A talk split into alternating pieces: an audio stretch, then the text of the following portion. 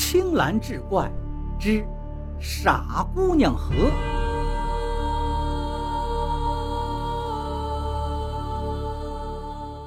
话说福贵村的南边有一条河，叫做望母河。胆大的村民经常去那儿洗澡，可是村里的老人们说河里有鬼，不能去那儿洗澡。村里的官大就很喜欢游泳，这一天脱光了衣服就到望母河里洗澡去了。路过的徐大姐意外的看到了他，急忙走开了。这个官大好像是占了便宜一样，笑着说道：“徐大姐又不是外人，下来一起洗吧。”徐大姐一边走一边骂道：“老不正经！哟，还不好意思了，别走啊！”官大专门游到了岸边，还故意露出半个臀部。这时，一个十五六岁的小女孩眯缝着小眼睛，也不避讳一丝不挂的官大，发呆地问道：“你看到我娘没有？她去买糖没有回来？我要娘。”要是旁人，早就会羞愧地躲开了。官大却想，这里没有其他人。徐大姐早就跑没影了，只有她跟这个弱智的小姑娘。再一看，这丫头虽然有点傻，长得还行，于是起了歪心思，装作一本正经的样子说道：“你来陪叔叔到河里玩一会儿吧，叔叔就告诉你娘去哪儿了。”傻姑娘就问道：“你没骗俺？不骗你，咱俩拉钩。”官大故意的在骗这个丫头，傻丫头当时就向河水深处走过去了，并不是游着过去的。官大一见，兽性发作，跟着傻丫头就进了水里。当他们游到河中央时，傻丫头突然抱住了官大，然后就开始往下沉了。官大发现自己身体往下沉，急忙喊道：“你松开，松开！”没多长时间。官大又露出了水面，但是已经是一具死尸了。还有一天，几个学生路过望母河，这些都是逃学的男孩子，其中有一个是段后家的儿子。他看到一个傻乎乎的姑娘坐在岸边，就淘气的上前推了一把，本想把她推下河去，哪知道这一下居然没有推动。段后家的儿子就又用力推了一把，还是没推动。他最后用尽全力再去推时，傻姑娘却突然消失了。断后的儿子一把推空，竟然栽进了河里。本来这个孩子也会游泳，可以游出水面的，但他忽然就觉得身体好像被什么东西绊住，游不上来了。再仔细往上瞧，那个傻姑娘在水面上冲他笑着。而其他几个逃学的孩子却没有看到傻姑娘，只是看到断后的儿子一猛子扎进水里就没上来，还在纳闷他怎么想起来游泳了。等发觉不对的时候，又没人敢下去救人，他们几个都害怕，跑回了家里，没人敢提这事儿。因为这两个人的被淹死，就没人再敢去那儿洗澡了。但是有人仍然去那儿捞鱼。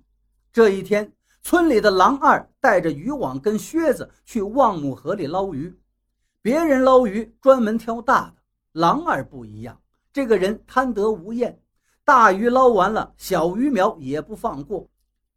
当他把几条小鱼装进水桶里时，突然看见傻姑娘站在旁边咬着手指。狼二呢，以为是谁家的孩子来偷他的鱼，就扔了一条不大不小的鱼，说：“去把这个拿走吧。”傻姑娘却看也不看，拽着狼二的手说：“叔叔，小鱼还没长大，小鱼想他娘了，你把他们都放回去吧。”狼二心说：“这谁家的脑残孩子呀，多管闲事！我又没捞你家的鱼苗。”于是他就想推开傻姑娘，一回头猛然发现这姑娘竟然没有影子，又联想起最近淹死的两个人，他知道自己遇鬼了。当时就吓得尿了裤子，我听你的，我这就把鱼放了。狼二看傻姑娘松开了手，慢慢的后退两步，扭脸就想往回跑。他跑了几步，回头一看，傻姑娘也笑呵呵的跑了过来。狼二赶紧加快了脚步，却发现傻姑娘也加快了速度。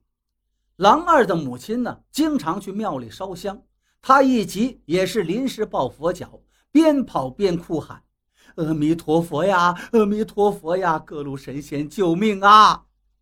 一直跑到了市场，再回头看时，傻姑娘已经不见了。狼二心里这一块石头才落了地，回到家里就跟妻子说起此事，还冒着冷汗。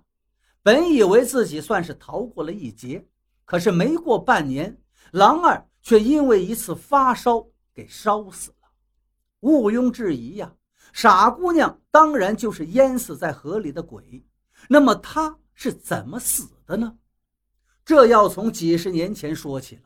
那时村里有个寡妇改嫁。她女儿有些弱智，她新找的那户人家不打算要这个孩子。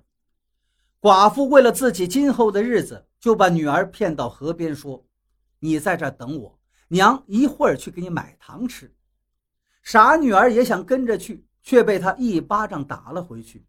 等着寡妇离开后，傻姑娘一直等了两天，也不见母亲的身影。她觉得口渴，就傻乎乎的去河边喝水。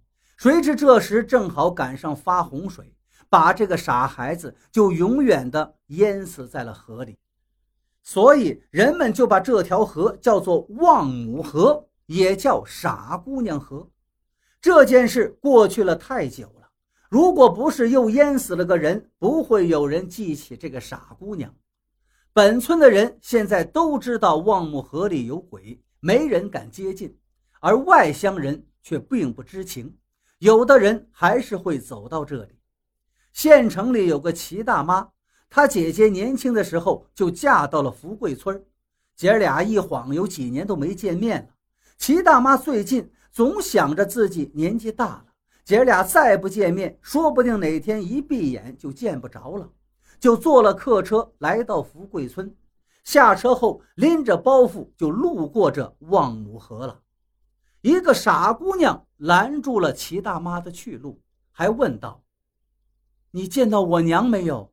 她在哪儿？你告诉我。”齐大妈就是一愣啊，我都不认识你，怎么知道你娘在哪儿？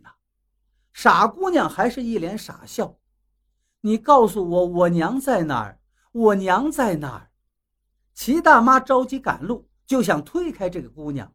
谁知道傻姑娘死死抱住齐大妈不放，齐大妈觉得都喘不过气来了，举起巴掌想打她，巴掌是举起来了，但是没落下，就又停住了。齐大妈说道：“哎，算了，这孩子呢也挺可怜。